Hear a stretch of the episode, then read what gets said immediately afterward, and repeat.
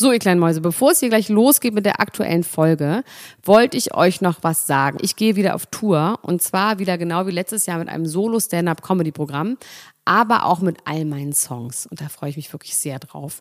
In dem Stand-Up-Programm erzähle ich aus meinem wahnsinnig aufregenden Leben als Deutschlands Nummer 1 Gossip-Podcasterin. Und die Songs werden einfach alle Songs sein, die wir so lieben. Von Ich will nicht nach Monaco über Keine Liebe, I Like My Style.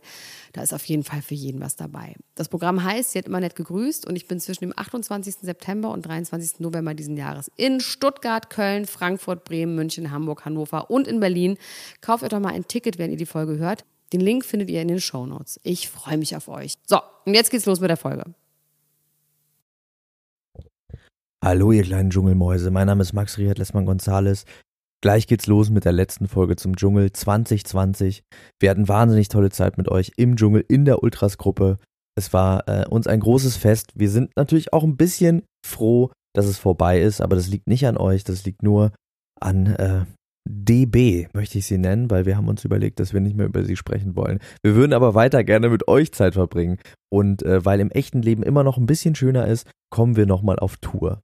Und zwar am 26. April sind wir in Leipzig, am 15. Mai sind wir in Frankfurt am Main und am 5. September sind wir in Berlin. Wir würden uns sehr freuen, euch da zu sehen. Es gibt natürlich nur eine begrenzte Anzahl von Tickets, deshalb seid quick, holt euch die Tickets und äh, wir freuen euch, wir freuen euch, wir freuen uns sehr, euch da zu sehen. Wir sind ein bisschen gar im Kopf, wir sind ein bisschen gaga. Es war eine aufregende Zeit. Hört euch die letzte Folge an. Dankeschön. Bis bald. Tschüss. Dr. Elena Gruschka. Max Richard Lessmann Gonzales. Niemand muss ein Promi sein.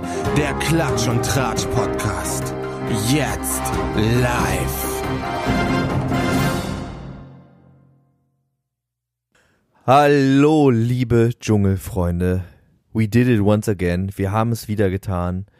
Niemand muss ein Promi sein. Spezial zum Finale. Mein Name ist Max Richard Lessmann Gonzales und mit mir ist die Ärztin, der noch mehr Leute vertrauen als Dr. Bob, Dr. Elena Gruschka Junior.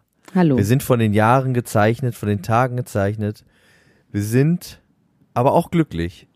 Dass Oder? es vorbei ist, auf jeden Fall sind wir sehr, sehr glücklich. Es war komischerweise, es hat wirklich steil und vielversprechend angefangen und dann ging es irgendwann einfach nur noch bergab, fand ich. Fande sagt man nicht, aber ich sage fande so viel ich will. ähm, oder? Also ich fand, okay, es ist schlimm, dass ich es wirklich sage. Ich habe es so empfunden, dass es am Anfang, irgendwie hat man sich mehr versprochen. Oder? Ja, so gewisse Dinge wie der frühe Auszug von Sonja Kirchberger, von Elena Miras, das waren schon Sachen, die der ganzen Sache, glaube ich, geschadet haben. Wenn wir jetzt uns überlegen, dass auch ein Marco Cerulo statt einem Frisurenmann, Markus Reinecke, Stimmt, oh länger Gott. drin geblieben wäre, ähm, Ja. das hätte vielleicht nochmal für zumindest andere Art von Komik gesorgt. So war am Schluss einfach nur noch Frustration zu spüren, außer bei Prince Damien. Ähm, es war so alte Fliesentisch-Frustration irgendwie. So richtig so Was ist denn ein alter Fliesentisch? so, so, ähm, ja, so am Fliesentisch sitzen und rauchen und sauer auf die Welt sein. Fliesentisch. Fliesentisch. Was ist das? Du weißt nicht, was ein Fliesentisch ist? Nein. Ähm, das sind diese Tische, ne? Meine Oma hat sowas zum Beispiel auch. Äh, die sind so aus Holz, aus so wie so Spanplatten und dann sind da so Fliesen auf diesem Tisch und das ist so, sind so Couchtische. So. Das ist doch das Möbelstück, was so personifiziert für so, für so diese, diese, dieses frustrierte Dasitzen und Rauchen steht für mich. Was auch so gehört. angegilbt ist Aber ja, gut, finde und ich irgendwie super. so sauer auf die gutes Welt sein. Bild, sehr gutes Bild. Und, Und, immer die ich anderen, finde, die anderen und die da da. oben. Ja, genau, ja. Man selber einfach, also nie vor seiner eigenen Tür kehren, sondern einfach, man selber hat immer recht.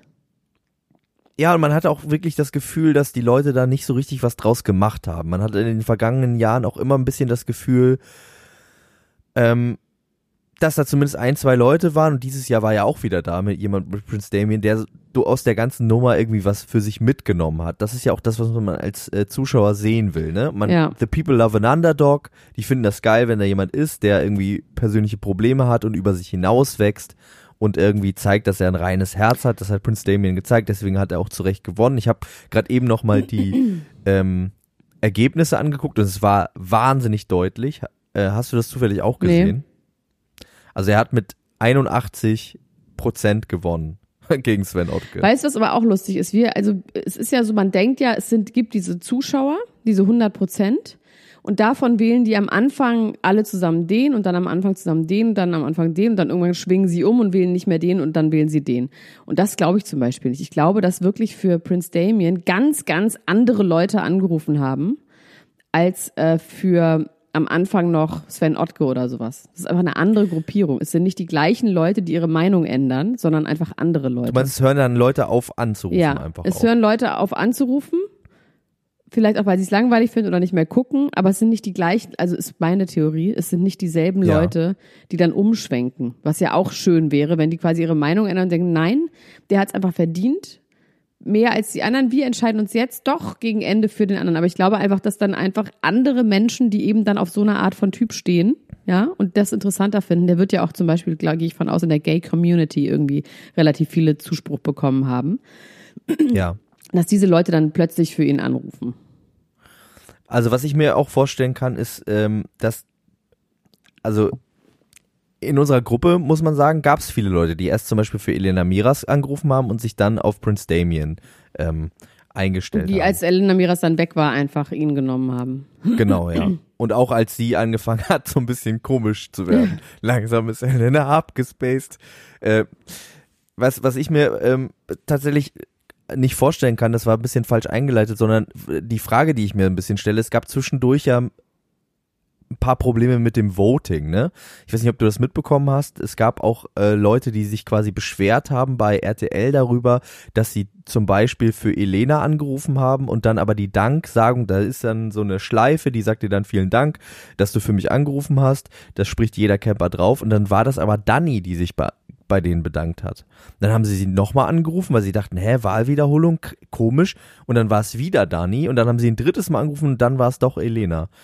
Ähm, also auch da die Frage, vielleicht gab es Telekommunikationsprobleme, vielleicht war es, waren es auch getürkte Telekommunikationsprobleme, die dazu geführt haben, dass vielleicht ähm, der eine oder andere eine Stimme hier, eine Stimme da mehr bekommen hat, als er äh, hätte sollen. Und man muss auch sagen, äh, so hinten raus waren ein paar Sachen auch wirklich echt knapp.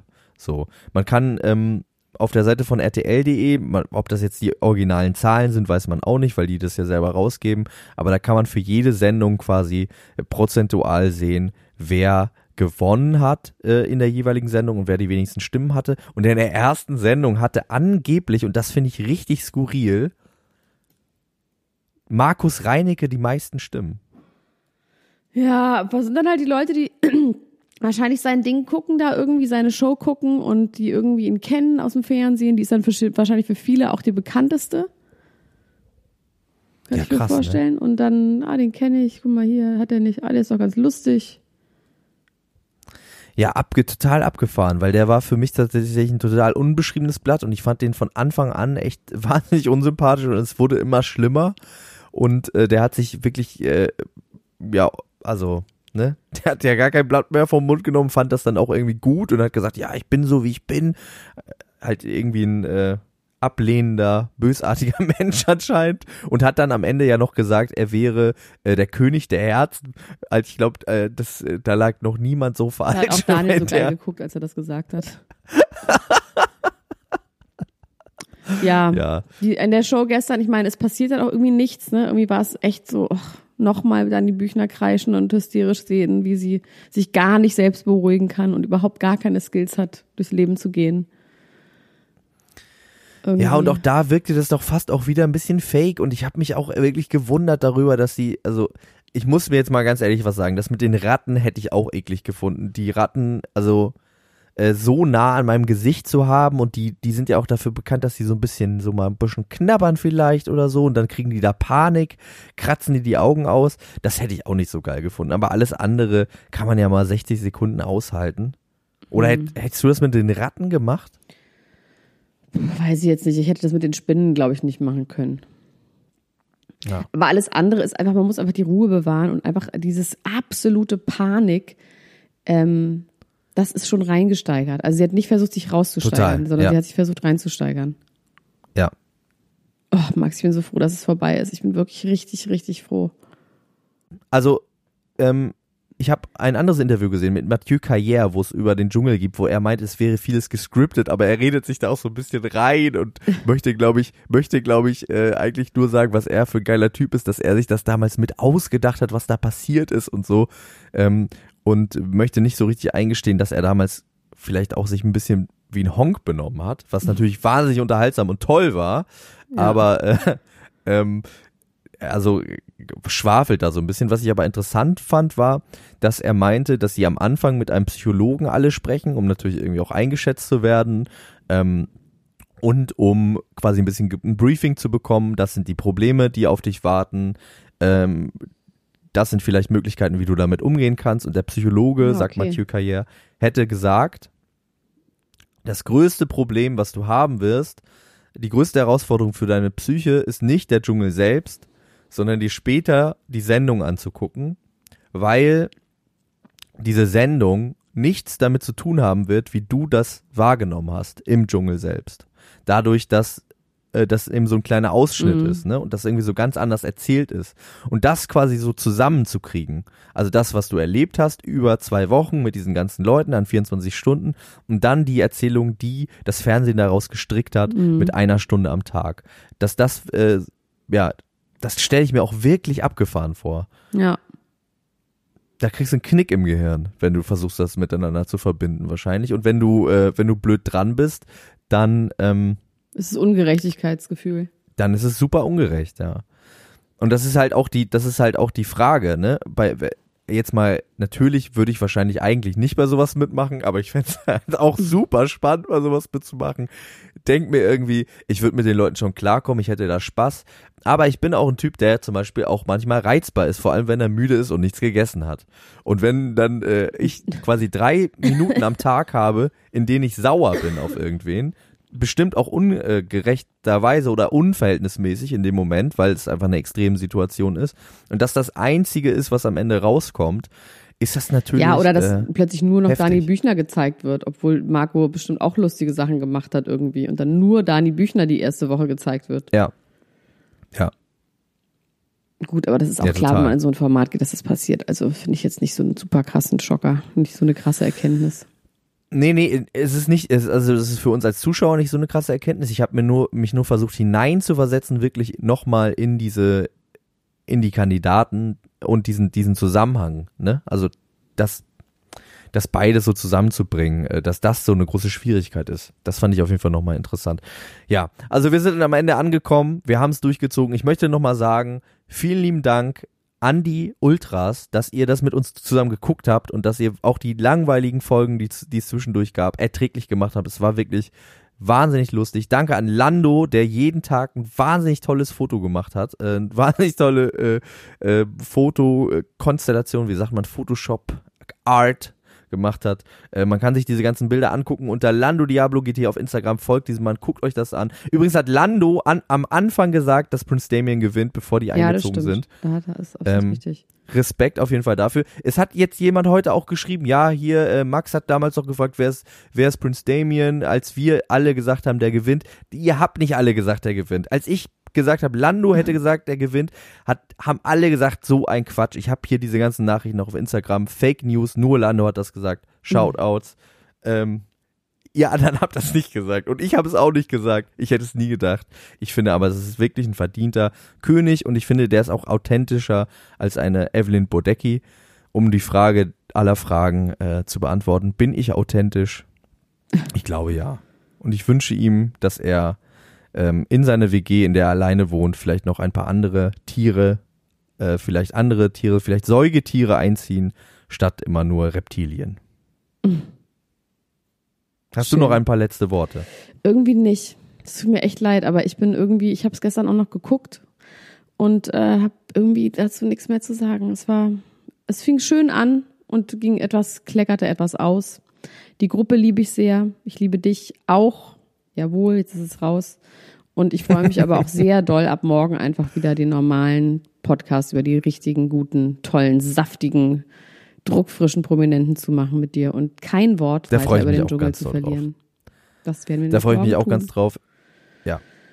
Nicht wahr? Und ich, und ich freue mich auch darauf, dass Danny Büchner hoffentlich äh, einfach so ein bisschen verschwindet. Ja, bitte. wieder. Also ich, ich, ähm, wir haben ja vorher nie über die geredet und wir werden das jetzt auch nicht mehr tun, finde ich. Also außer, außer sie schlägt irgendjemand mit einem Schwan, äh, das ist nochmal ein Sonderfall, aber äh, das ist ungefähr, ich finde das, ich finde, das ist der Maßstab, den wir einrichten sollten, wenn wir gesagt haben, wir reden nicht mehr über jemanden, ist es ungefähr gleichwertig wie, er hat jemanden mit einem Schlan, äh, Schwan geschlagen.